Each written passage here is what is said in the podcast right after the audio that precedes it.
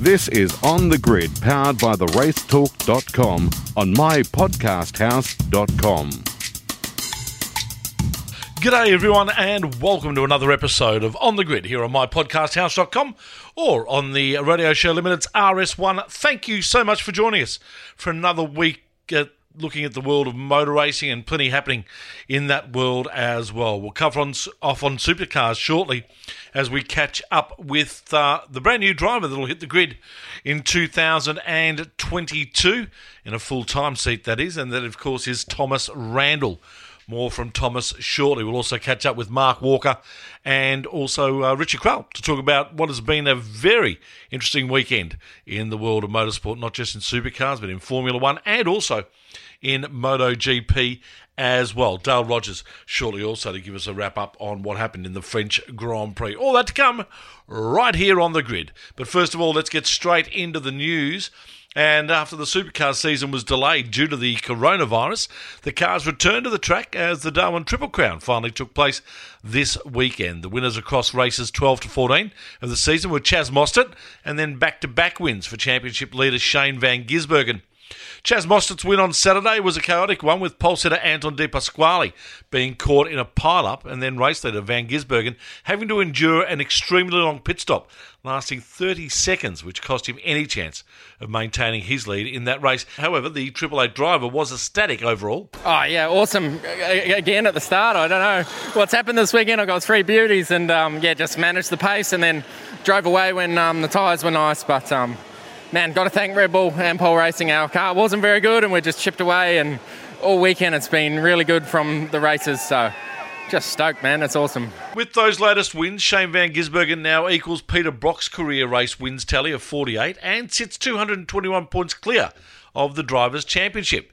The final race of the weekend also saw Dick Johnson Racing and Kelly Grove Racing receive fines for pit stop infringements. Dick Johnson Racing were handed a $250 fine for a brake lock mechanism mishap, while Kelly Grove's fine was harsh of $1,500 after it was found it was not control it was not in control of the team's equipment. And supercar drivers were largely underwhelmed by the new super soft tyre compound used at the Darwin Triple Crown. The rubber made its belated debut with its first use being originally scheduled for winter. Of course, that was postponed a couple of weeks ago. It was hoped it would be uh, great to create variability in speed due to its faster degradation rate. However, the weekend's action proved that not to be the case, with no major shuffling of the order and no one struggling with their tyres. Shane Van Gisbergen clearly disappointed with the new tyre. Well, it hasn't done what we hoped, has it? It hasn't degraded. I think it's got too much grip that it doesn't slide and wear out. So it's awesome to drive. Yeah, you got so much grip, but it hasn't provided good racing. So maybe at Townsville where it wears out, we could use it there. I'm not sure, but yeah, I just want to be able to race people. And after recent uncertainty, Supercars on Friday confirmed Townsville will go ahead in a couple of weeks' time.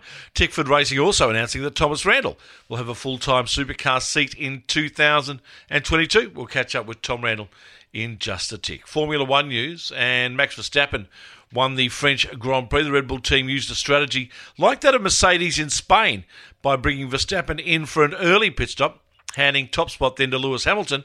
However, the Dutchman overtook the Mercedes driver during his pit stop and ended up winning the race by almost three seconds. Dale Rogers has more. Hi, Tony. Round seven of the FIA World Formula One Championship delivered another stunning race at the Paul Ricard circuit on Sunday. The French Grand Prix was first run at Le Castellet way back in 71 and has seen, to be fair, many processional races over the years, but not so in 2021. A thrilling duel between Red Bull's Max Verstappen and Mercedes Lewis Hamilton headlined the French Grand Prix. It was a seesawing race with both drivers laying equal claims to winning right up to the final stanza. Verstappen emerged the winner with a penultimate lap pass on his arch rival Hamilton to give him an emphatic win. The Red Bull had looked the faster car throughout the weekend, and a victory went some way to make up for the devastating tyre failure at Baku. But the race was not that simple. Leading from pole, Max overshot turn one and gifted Hamilton the lead. As the race evolved, it was the number two drivers who would play a significant role in the outcome. Verstappen had said earlier in the season that he could not fight Mercedes alone, a shot straight across Sergio Perez's bows for him to step up, and step up Checo has. A long run strategy for, Perez allowed the team to bring Max in and apply an undercut to Hamilton. It worked splendidly. Mercedes believed when it was time to pit Lewis, they would have one point second lead on Verstappen, but when Hamilton emerged from the pits for his one and only stop, They were side by side into turn one. Advantage Red Bull. With Perez still to pit, Mercedes was caught if they wanted to pit Lewis again.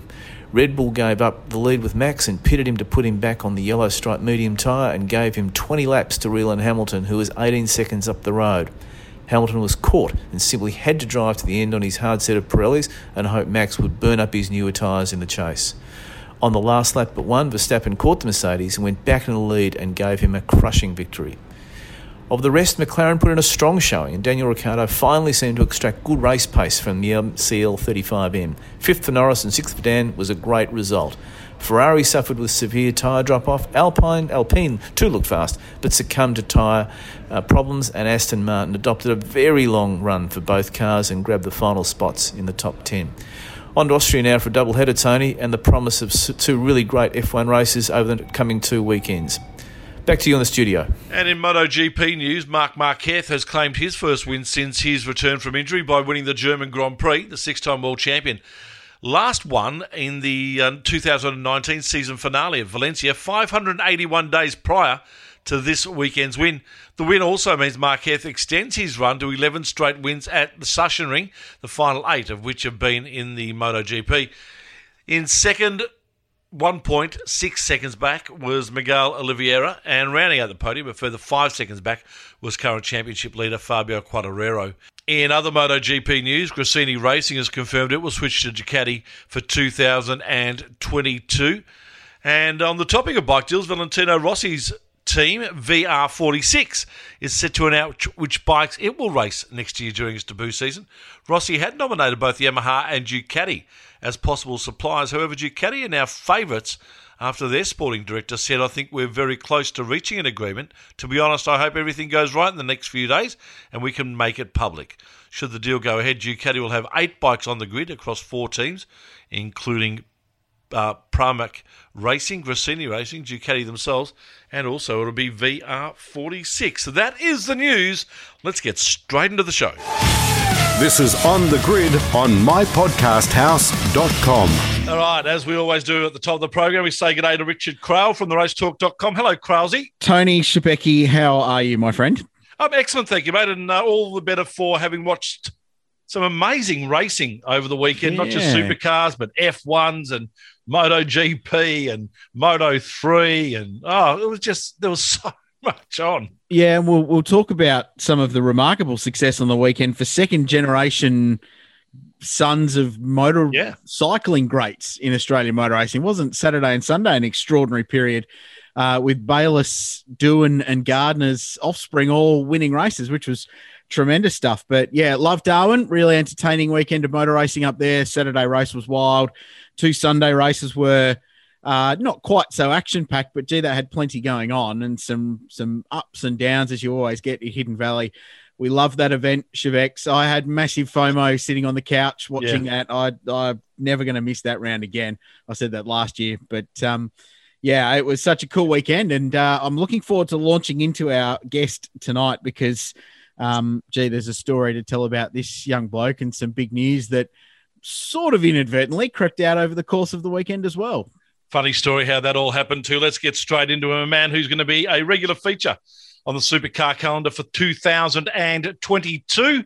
Of course, driving the Castrol Mustang for Tickford Racing is Thomas Randall. He joins us now. Hello, Thomas. Congratulations, mate. Fantastic. Thank news. you. Thanks, Tony. G'day, Tony. G'day, Crailsy. Um, yeah, that's probably the the best news of the year, to be honest. Like Christmas and my birthday all rolled into one. mate, you've you've had some pretty bloody good news this year too, because uh, you, what you went through at the start of the year was very well documented. You battled with cancer, you cleared that, you got back in a race car, you won a race straight out, and now this. She's she's been a roller coaster the last six months.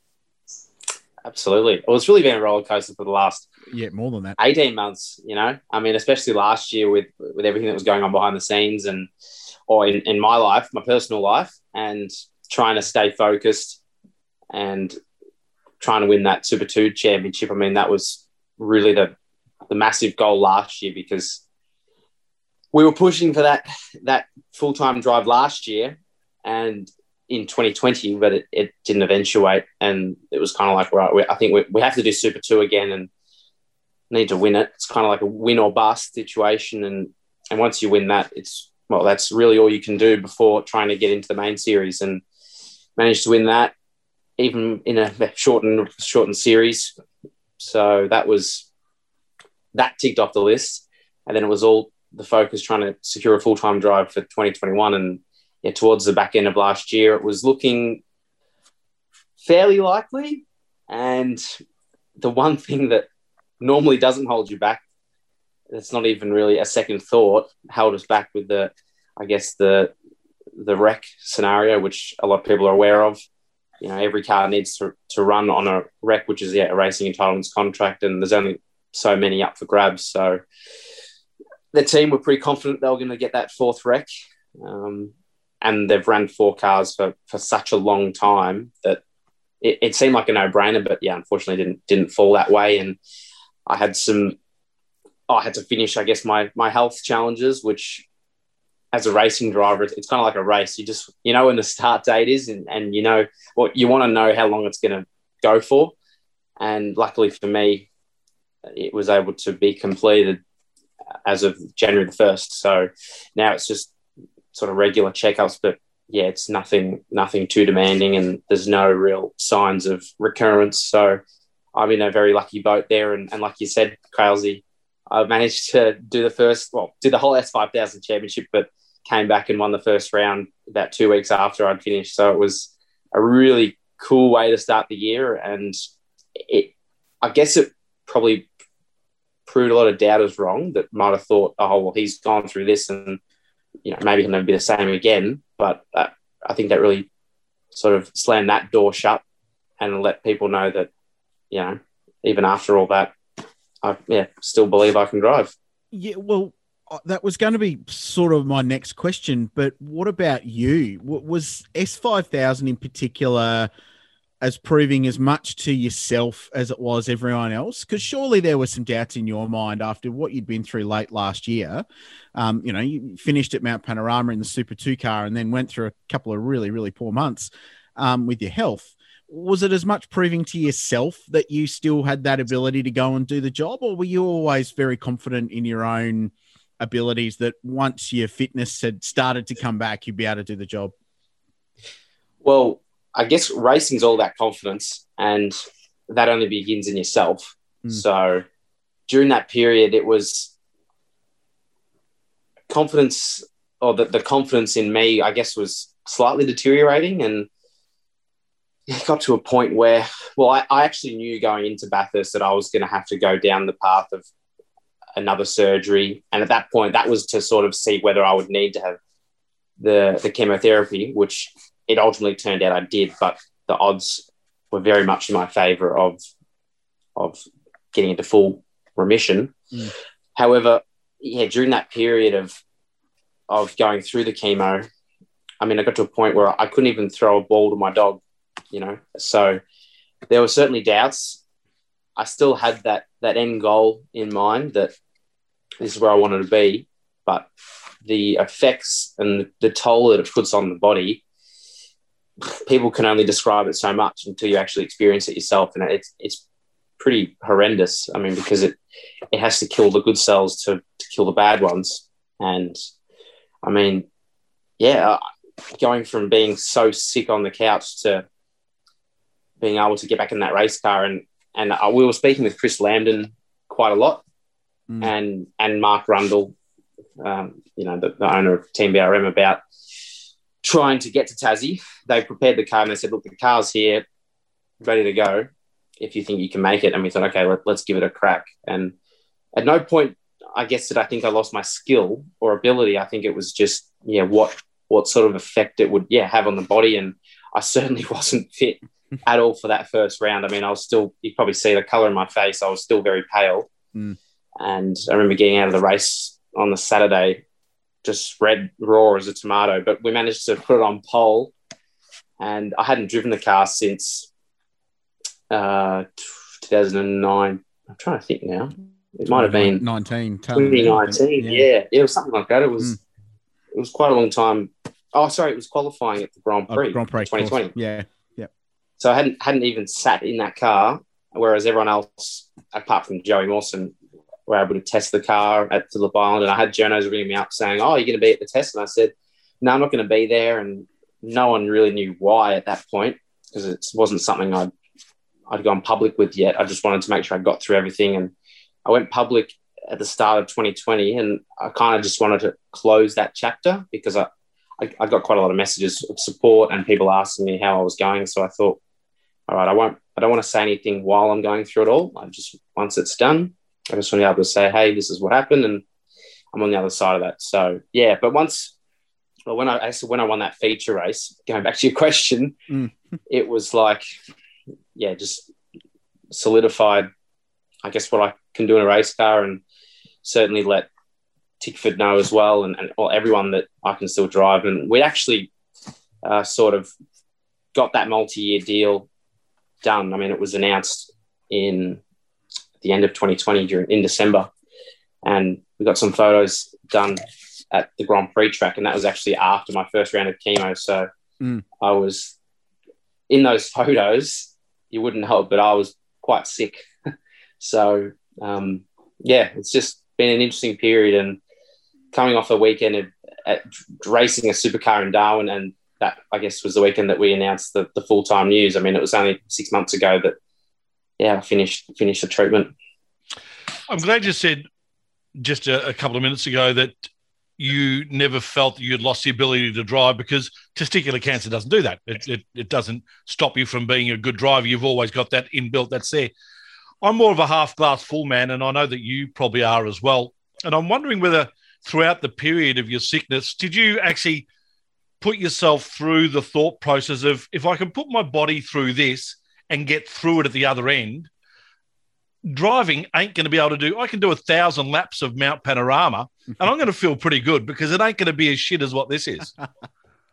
That's a bloody good way to look at it.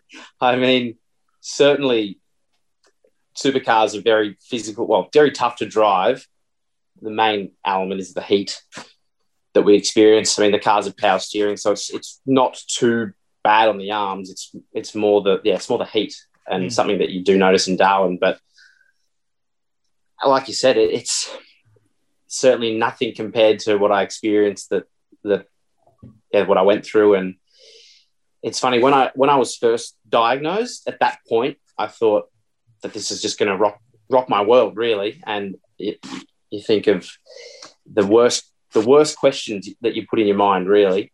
And along with those thoughts, you also think, well, there goes there goes my racing career. Something I've worked on well since I was seven in go karting, and I guess that was one factor that I thought maybe that's maybe that's the door closed. And then you have the the REC issue, and I thought, geez, they're making it bloody hard for me to try and forge a career here. so you can imagine that it's been quite a lot of relief in the in the Randall family household. Yeah. Um, the S5000, just to finish the point on your lead in towards, I suppose, the full time thing. And we know you've driven a supercar plenty, a couple of years of Super 2, you got a couple of starts at Bathurst under your belt, but they're, they're big, hairy cars uh, with a pretty hard tire, with a lot of horsepower. Is there a correlation between jumping out of one of those things and jumping into the supercar and going, oh, yeah, similar sort of experience? And, and they've just announced as this show goes to air that that S5000 is going to get a bunch more super license points now for for supercar driver qualification, basically, um, which seems sensible. So, is it a legitimate pathway? Is it a way to step out of one of those things and jump into a supercar and be a bit closer to the money straight out of the out of the pit bunker? I suppose. In terms of, I guess, the actual vehicle characteristics, there's probably not that many similarities. I mean, the, the, the main similarities would be, I guess, they're, they're a heavy V8 powered car um, and they don't like to turn, which is very similar to a supercar with this, Mm. you know, this, the spool diff in a supercar, they don't like to turn. And, and you look at an S5000, they're on extremely hard tires, which really is not a similarity to supercars. I mean, our qualifying sessions in S5000, we're doing our fastest laps really right at the end of the session, which you do that in supercars as well, but you haven't been out there for the entire session. You, Yeah. you come in with three minutes to go, and it's all about that one lap, nailing that one lap. So I guess that's where yeah, S five thousand is a bit more forgiving on in qualifying or even in the race. The tires they last quite a while. I mean, probably the only track that they they've struggled at that we've been to were were Sydney Motorsport Park because that's pretty harsh on tires. However, in saying that, certainly if you can handle an S5000 and be relatively competitive and fast, there's no reason why I guess you can't jump in a supercar and and sort of be there or thereabouts. I hmm. mean, it's like anything, isn't it? The, the more laps you do in something, I guess the better you're going to be. It's practice makes perfect. And I mean, I remember jumping into a supercar straight out of Formula Four, and I was yeah quite competitive in, in F4, and still you you sort of I guess miles off because there's so much to learn in a supercar, and it's all about maximizing that tire and and then in a race trying to understand the, the tire degradation and that's something that I've been really working on. So not not so much a, a factor in S5000, but um, like I said, there's still similar factors, and even the aero wash. You know, there's aero wash in supercars. There's aero wash a lot, a lot of aero wash in S5000. So um, yeah, just be nice to see. Uh, I guess you know, 15 plus cars on the grid for the next season. That'd be really cool. How much involvement have you had in the last 12 months in securing the REC and getting the whole deal done with Tickford for this fourth car? Have you been pretty hands on with, with dad and the like in getting it all done, or have you just left it to, to other people? In terms of securing the REC, that's that doesn't involve me. That's yeah. all to do with Tickford and I guess the you know the shareholders there and, and the owners there. So yeah, I, I don't. It's not. I guess anything I need to be worried about in regards to their business model. And I mean, it's kind of common knowledge that I guess their business model is for cars, and that's how they've liked to operate. Probably you know the last seven years or something like that. Yeah. So normally the fourth car has been a, I guess, a customer car. And I mean, in recent times, well, I guess you had the uh, 23 red car. That was a, I guess, a customer entry. Mm. Um, so, but yeah, four cars is normally how they like to operate. But in terms of, I guess, securing the drive, yeah, that was yeah, really my dad and I were quite heavily involved in in that and trying to make that happen. And um, yeah, we feel like Tickford is the right place to be. It's close to home. They're a really good bunch of guys and girls that work there. Enjoy working with the engineers. Uh, Tim and Rod are really good, and um, it's yeah, it's it's going to be great to see how we work together next year as a team full time, not just these couple of wildcard appearances. So I suppose the extension to that question, and and I'm, I'm not sure whether you know the answer or not, but did Tickford get this fourth REC particularly because you were there and ready to go? Would they have still got the fourth REC otherwise? I believe so. Yeah. Yeah. Okay. Yeah. That, that, they, they've been wanting to go back. Well, there were four cars last year. Yeah. And they went down to three because one of the RECs wasn't theirs, uh, which is yeah public knowledge. And that's I can't remember which team took that. I don't know if that was Blanchard or I'm not. I'm not 100 percent sure where that rep went. So Tickford have always last year, you know, they owned three RECs when they wanted to go back to owning four RECs. So yeah, it's just I guess we've just had to wait a little bit longer than we'd like. But to be honest, it hasn't I guess not changed too much, but the old saying, when one door closes, another door opens, and we've been able to do this, or we're currently doing this wildcard program. I'm still going to be driving with them at the Bathurst 1000. So, and I've been able to do the S5000 championship at the start of the year, and we're doing some sports sedan rounds in my dad's V8 powered Saab. So yes. it's it's not it's not all bad. I think it's worked out rather well. It's it's been actually probably a really good way to introduce me into supercars by doing it this way. Mm. Yeah.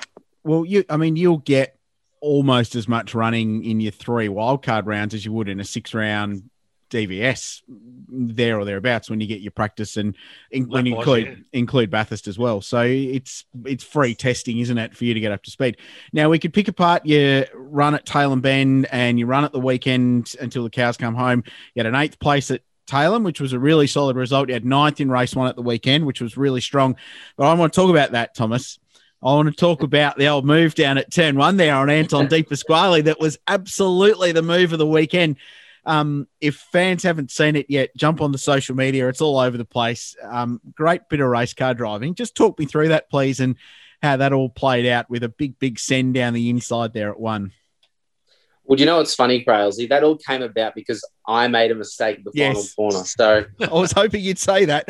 if it wasn't for me stuffing up, we wouldn't have had that. So if I had have just stayed on the line and finished P11, no one would have even batted an eyelid. It would have No. just been like, oh yeah, you know, cool. But the fact that my mistake actually led to that was pretty, pretty, uh, pretty cool. But yeah, so I guess I was pressuring Will Brown for quite a few laps. I had, I think, nine or nine lap old pressure. Oh, sorry, nine lap fresher tires than him because we opted to to stay out a bit longer. And I was catching him, catching him, and then sort of got right up to him. And that's that. I mean, catching is probably the easy part, but passing, as we know, is, is the difficult part. And I was just trying to pressure him into a mistake. He made a couple mistakes, and then I made a mistake, which is not how you try and pass someone anyway. So going into the last corner, turn 14, I just went a bit hot and lucky to keep it on the track. And then Anton at that point had caught me because I was stuck behind Will. And then he's got next to me on the main straight. We dragged down the main straight. There was a bit of side draft there. I kind of thought maybe I can sort of re overtake him on the straight, but it was never going to happen. And because it's such a long straight there, it gave me quite a long time to think about what to do. And I was tossing up, okay, do I try and outbrake him, go around the outside? I thought, no, that's not going to work. And I was so annoyed at myself for losing that position in that way. Well, because it wasn't a legitimate pass from him. It was like he'd been gifted that move, and I thought, no, we it can't end like this. This can't this can't finish on this note. So I Mm. thought to a move I've seen Dan Ricciardo pull a few times, where you just will get out of the throttle and slot him behind because at the end of the day, that's the closest I was going to be to him. And I knew he wasn't going to expect it. He, he would have just thought, oh, yeah, I got the move done. He had no reason to look in his left hand mirror at that point. And yeah, sort of got down to turn one just before the braking zone. I rolled out of the throttle, slotted in behind to get that slipstream. And then he braked quite like earlier than I was expecting. So then I, at that point, I was already wanting to do the move, but that just made it the decision easier. Mm. So then I just threw it down the inside. And I knew that Shane Van Gisbergen pulled the exact same move on him the day before. So I knew there was grip, I knew there was grip there. Yeah.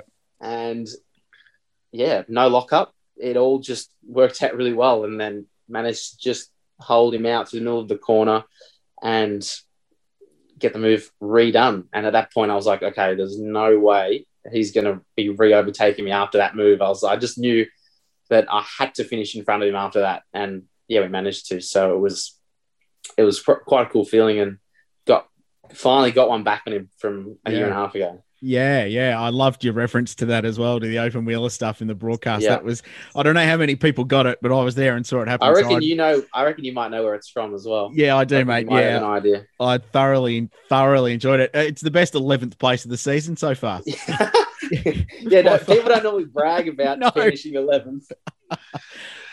Hey, Thomas, we uh, I know you're an avid reader of the power rankings on the, the race talk, and we had the new tyres, I think, under the what category because we just wasn't sure whether they were actually any benefit or whether they were. What was the uh, what was the feeling like in the driver cohort? Were you a little bit disappointed in what they probably didn't deliver? I guess because I'm a newish driver, I'm not really used to the soft tire or you know our regular soft tire. So Tailem Bend.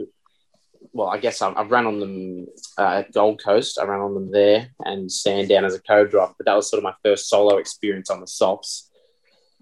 But I guess yeah, the the deg was a lot better than I expected. It was probably as good, maybe even slightly better than the soft tire. So um, in terms of qualifying tire, it, it's hard to really know. I mean, it just Mm. it felt just like a soft tire to me. But in terms of the deg on the tire, I was surprised how long they were lasting because I guess the, the data wi- that the team had been given from that Ipswich tire test was suggesting that you know we were going to drop off a lot earlier than we did. I mean, we were able to push stints like 22 to 25 laps, Mm. and the deg was surprisingly pretty good. So, yeah, whether whether they, they they wanted a more degging tire, I mean, we were all expecting it. So, um, however, in saying that, I still think it provided good racing because because everyone was unsure about the deg.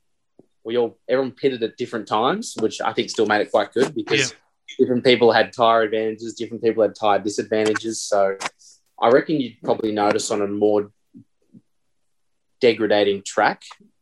Unlike, I think Darwin is not too bad on tires. So um, maybe somewhere like, Perth. well, SM, SMP. No, Perth is not. Perth No? now with the resurface. Okay. is- there's pretty much no degradation. So, but somewhere like Townsville or SMP, I don't know when. I think Winton's their next running, but Yep. Winton again doesn't have a lot of degradation. So I think Bring like, back Philip it Island from four years ago. that, that place is degradation city, Tony. Yeah.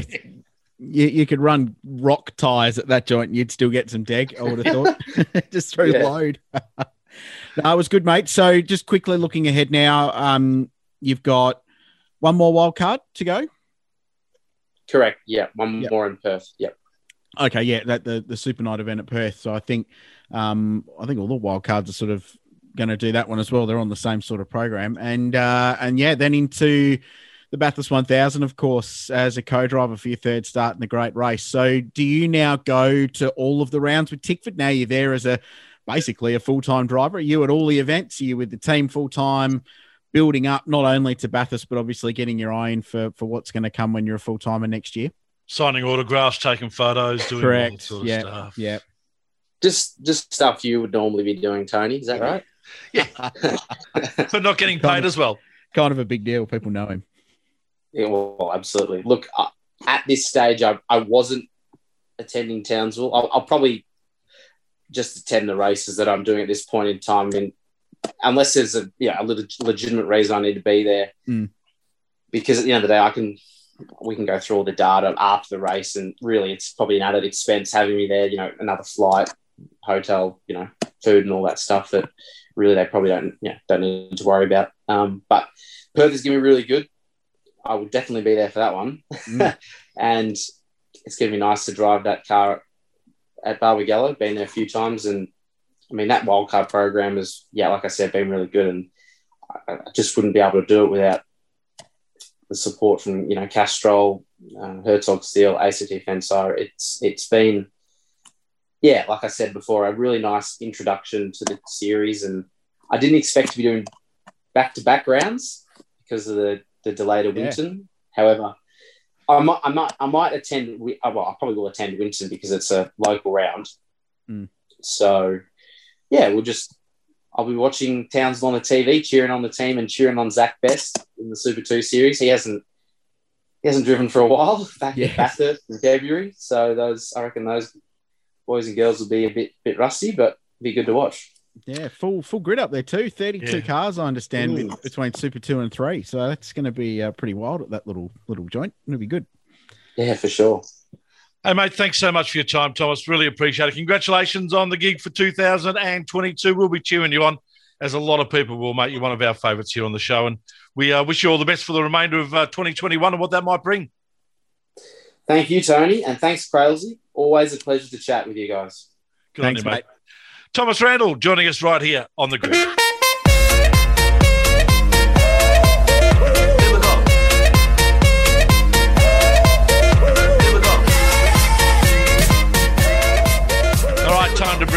Into the conversation Mark Walker from the racetalk.com, who was also very much glued to the television over the weekend. Hello, Mark.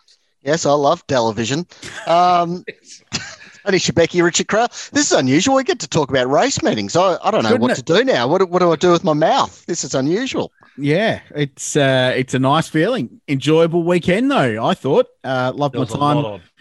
on the the old the racetalk.com couch groove got pretty deep by the end of it there because um, although there were some moments where you were up on your feet because it was pretty good racing from both from Hidden Valley but everything else that was going on on the weekend as well. But uh, thoroughly enjoyed it. Um, big weekend from a championship point of view for supercars. It was only a matter of time before SVG started winning races again uh, after crushing everybody at the start of the year. So he's back right back to where he started from at the very pointy end of the field. But behind him, it's um, pretty chaotic, and there's a whole heap going on as everyone battles over the minors in the, the Supercar Championship. Big implications also for Superbikes, which were very much a part of the weekend in Darwin with Troy Herfoss, who won that first race and sort of put him a bit closer in regards to the championship. He's going to be out for a while, one would think. So uh, that might just be going one way to Wayne Maxwell. Well, let, us just start there, boys, because I, I think we don't normally talk much two wheeled stuff on this show. Uh, there are many outstanding two wheel podcasts out there, I'm sure. Um, but uh, in fact, go and listen to Gregory Rust's uh, friend of the show's chat on Rusty's Garage with Wayne Gardner. Outstanding. Um, what do we think? Uh, there was probably some mixed feelings about superbikes being on that program in place of a regular supercar support category like a Carrera Cup or whatever it might be. But um, dramas in race two with a massive shunt, but the racing itself was actually pretty good, wasn't it? Yeah, I mean, we don't normally talk about the Australian Superbike Championship, and this whole four wheel world never pays much attention to it. You know, it all sort of just bubbles along in its own little little circles there.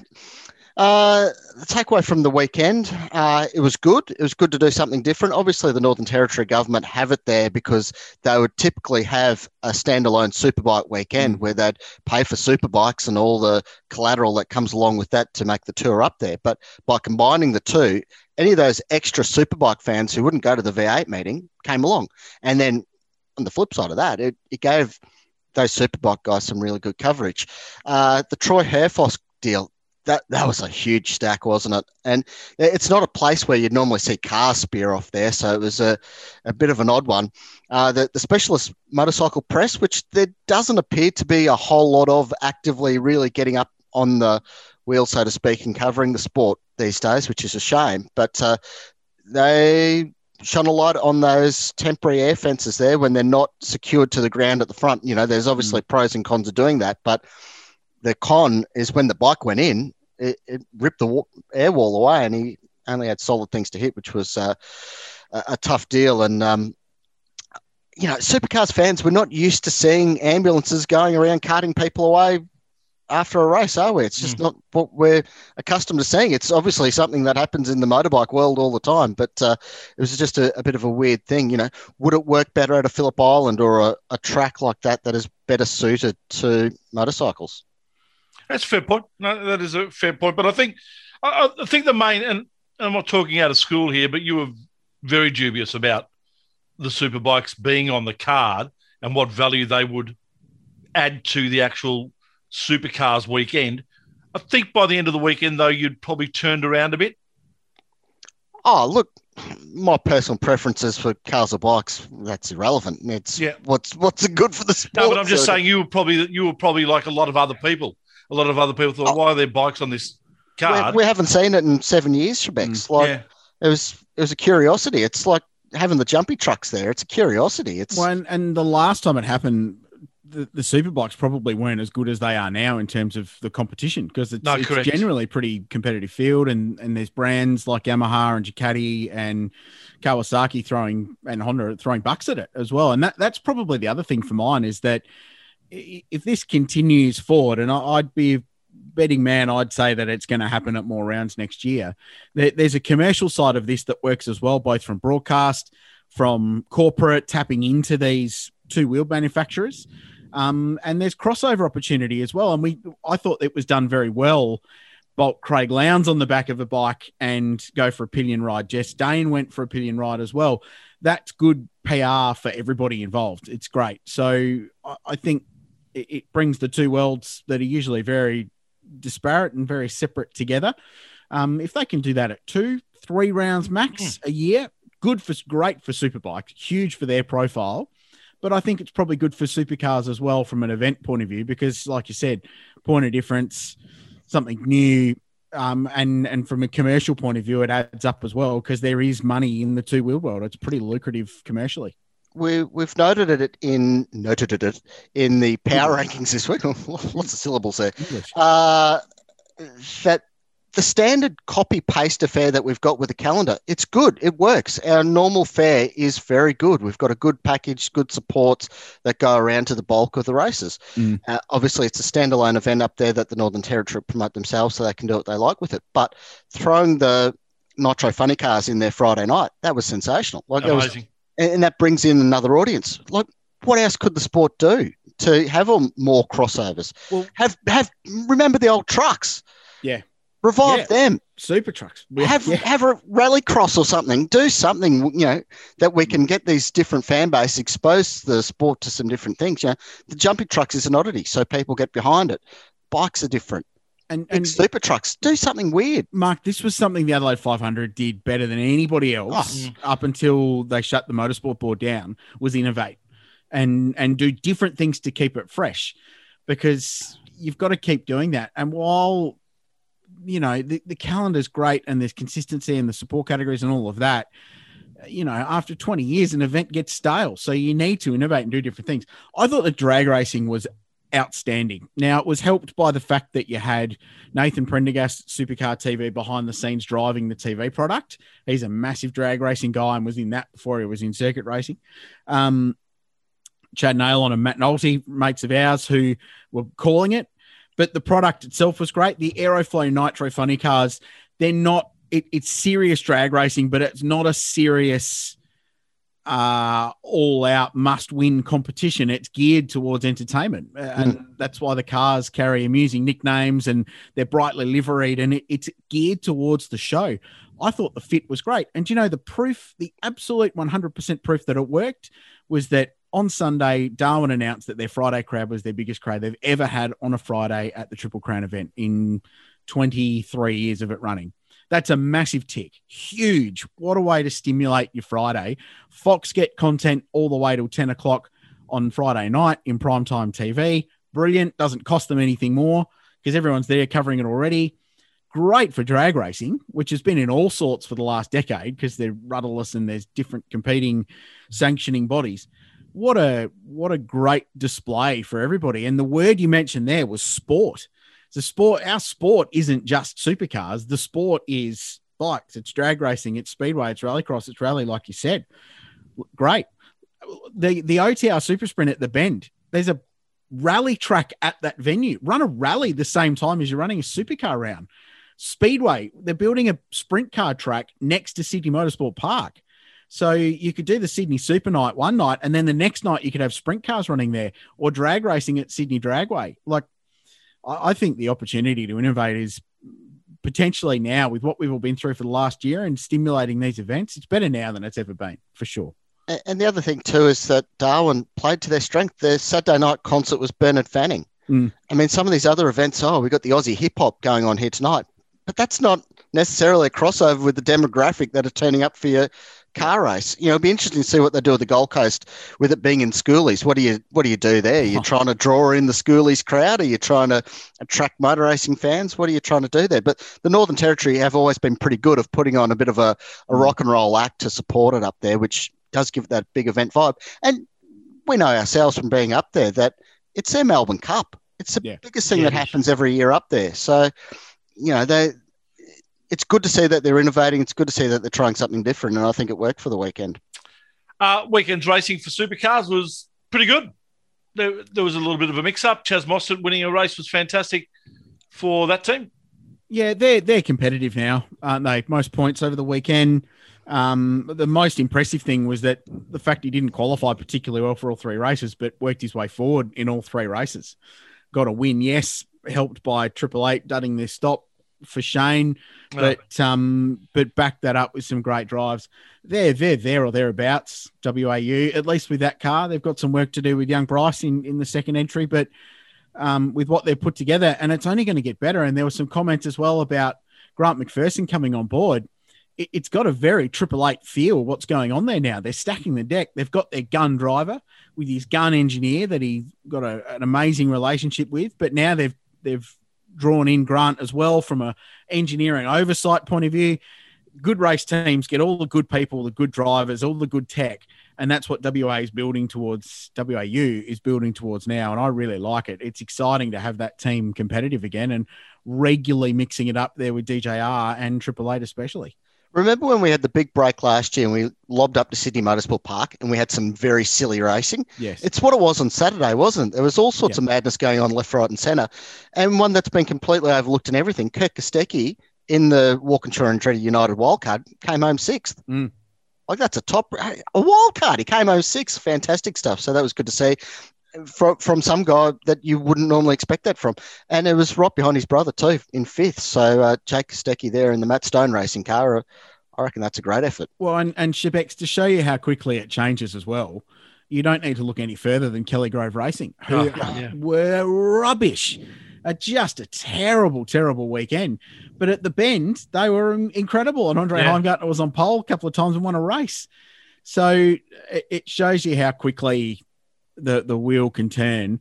And then even on the weekend as well, um, we were all jazzed up about Team 18, um, Team Charlie being competitive in qualifying, and they were great. They were. But didn't they just have an absolute Barry Crocker of a weekend? Mark Winterbottom, 22nd, 5th, and 7th was okay. But Scott Pye, 21, 13, 16 in the three races, but was in the top 10 in all of them in quali and had potential race winning pace. But it's so competitive in that midfield. Um, it's it's remarkable. But once again, boys, the only team at the moment consistently putting two cars in the top five in every race is Triple Eight Race Engineering. That's Yeah. their number one strength, time and time and time again. Yep, they do it so well. And Mark, I did like a tweet that you put out in regards to Tim Slade and uh, Tim Blanchard Racing. And gee, was they're just really the quiet achievers, aren't they? They're just going about their business, getting a good handful of points each race. And they had a fantastic start. Of course, they had that massive crash, which uh, put a stop to that very early in round one. But they can, they'll have a good year. Yeah, they've had three top tens in the in the last four races, and they, it would have been four out of four if it wasn't for that panel damage in the middle race there. So, uh, and that and that's from the oldest car in the field Mm. by a huge margin. So they've obviously got some smart operators there, and they're all doing a very good job. Uh, interested to see next year they might be stuck out on an island at the end of pit lane, being a, a single car team. Well, we don't know where all the RECs are going to wind up in the meantime, if there's any any three car teams pop up or whatnot. But uh, the new REC going there to Tickford Racing, so uh, they'll lose their buddy at Cool Drive Racing, unfortunately. Yeah, it's going to be interesting to see how that plays out and, and where the licenses do end up. But yeah, they may be hoping for some. Uh, they may be hoping for some wildcards to rock up, which probably won't happen. At least, oh, maybe early in the season it will actually next year because everyone will want to use up their cars before uh, Gen three rolls in Three, at yeah. Sydney in August next year. So who knows? Maybe the start of the year could be filled with wildcards. Um, Will Brown was great, wasn't he? Impressive. Three Yeah. top 10 finishes, um, fourth on Saturday, which was a crazy race, but made the most of it. Did it without a cool suit as well. Then eighth and 10th on the Sunday. Gee, that was, that was really impressive. Erebus, uh, I- don't know. Are they the surprise of the year? Probably from what we expected going into this year with two new sponsors, two new drivers, rookie drivers. I- I'd say yes. And Will Brown's 10th and Brodie Kostecki 11th in the championship. you know, and new engineer package there as well. I mean, you look back to Darwin last year, obviously Anton jagged a win there on tyres, but Reynolds was P nowhere like he was this weekend from a track that he's traditionally very good at. So, yeah, I think they're batting above their average at the moment. Um, I, I certainly didn't expect them to be going this well, but uh, it'll be interesting to see how it keeps panning out for them. Having said that, though, I think Friday we were talking about the fact that they just didn't look good in practice. They weren't really thereabouts. They really turned it around going into Saturday and, and for the rest of that weekend. So well done to them. But neither of them had ever been there before. But the thing is, Yeah. what can you what can you read into practice? It it all depends Yeah, on what your program is. I mean, if you're out there doing race runs, that's not going to show up on the timesheet. So yeah, take what you will from practice or testing times. The Let's, other uh, one, sorry, sorry, okay. Shebex, the other one to talk about is BJR. And I, I, I don't know what Uncle Brad's done to the world this year, but I, I think we need to single out Nick Percat because I, think at times we look at Nick and go, geez, having an absolutely shocking season, but he's seventh in the championship. So he's on 827 points. He's not that far behind. He's what 45 points behind Mark Winterbottom, and 200 points out of P5 with Cam Waters is probably the last of the serious title contenders we're looking at at this point. So Nick's doing another really, really impressive job. Great podium uh, on the Saturday race, which is good. But then Hazelwood 17th, Jack Smith 22nd.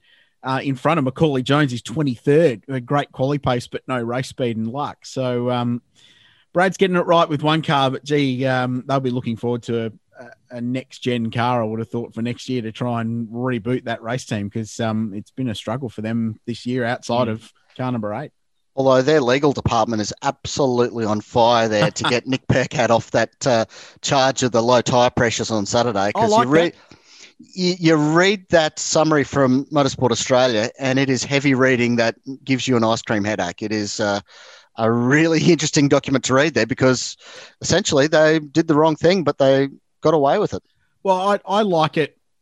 I, I like that document too. And yes, it was ice cream headache inducing stuff, but and you'd never talk about it in a TV broadcast because everyone would turn no off sense. Yep. straight away.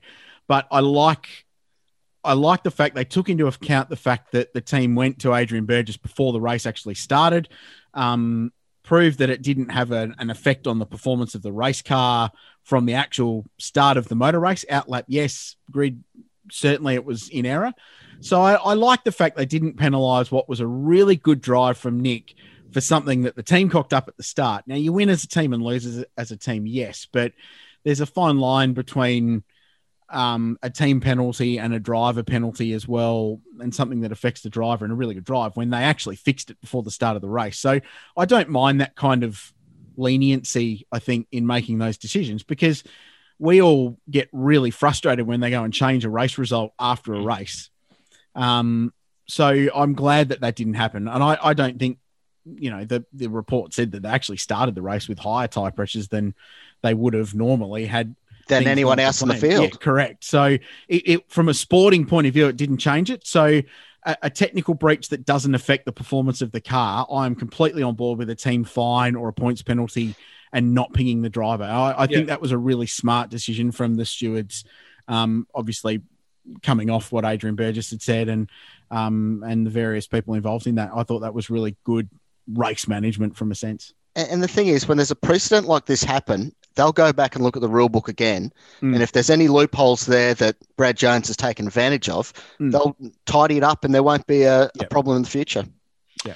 Finally, boys, uh, we spoke about it very briefly before, but uh, nice to touch on it now. Three Sons of Guns over the weekend. What a, a great uh, weekend for the name of Gardner, Doohan, and Bayliss. What a cool story. Uh, I mean, I don't know what the odds are of the sons of three of the greatest motorcyclists in Australian motorsport history, for sure, but three of the better known names in Australian motor racing, full stop, world champions, all winning within the space of what six hours. Yeah, uh, just extraordinary. So Ollie Bayliss, seventeen-year-old, wins in Australian Superbikes at Hidden Valley. Really impressive drive against Wayne Maxwell, who's the goat of Australian Superbike racing. Um, Remy Gardner goes and smokes everybody again in Moto Two, which he and you know he's locked into the big big class next year. And Jack Doohan in between the two of them, yeah, goes and wins in Formula Three at Paul Ricard. Yeah in really difficult, challenging, wet, dry conditions. That was such a cool race to watch because those cars looked evil in the wet on that racetrack. They were sliding around, they were backing the things into corners. Uh, he was under pressure the whole way through, made a pass for the lead, and then had to hold off at the end. Super stuff. But uh, Bayliss, Gardner, and Doohan all winning in second generation drivers. That's really, really cool story. I, I, that grabbed me on on Sunday night. I thought that was awesome. Yeah, no, it definitely was. No doubt about it. Uh, we should also mention, too, Scotty McLaughlin finishing, I think it was 14th. Yep. Road to America. Uh, I, I, love his honesty at the end of the races and, and we're in putting it where he's at. Potentially, we could have finished four or five spots higher, but I've just got to start learning these cars a bit better and, and understanding what they do. And he's absolutely spot on. Yeah, he's an honest bloke, isn't he? He's good. He'll be right. Um, good to see Danny Rick back in form as well cracking yeah. Grand Prix Sunday night. His teammate didn't wasn't too happy about it. No, no, it's all right. It was good. Well, Lando beat him in the end on strategy, but yeah, um, but it was the Dan of old. It was the full send, you know, last of the late breakers. But no, thoroughly entertaining weekend of motor racing. Enjoyed it. Hmm. You entertained, Mark? I believe so. I'm actually quite entertained at the moment by Richard Craill's attire. It looks like he's left the windows open there at Race Talk HQ in the Barossa Valley. Is it cold there, Rich? Yeah, it is. And this is a visual medium, so no one knows what you're talking about. No. So I will tell them I'm wearing a beanie. It's a Porsche Motorsport beanie. It is too. Um, I don't actually, honestly, I don't know if you can buy them. I, I, the Porsche apparel collection is there. I don't know if they sell this particular Porsche Motorsport beanie, but it's very warm. My ears were cold, so you know we record this on a Tuesday night, and it's bloody winter. So what do you? I've got to go because uh, my wife's cracked the shits. Uh, she's very cold in our house, and our heater isn't working. So oh no! if Get a, on the bike, Shebex. Ah. she doesn't understand podcasting, we wish you warm thoughts wherever you might be listening. Thanks, everybody. exactly. Hey, uh, guys, catch you next week. Bye Will for now. Thanks for joining us right here on the grid.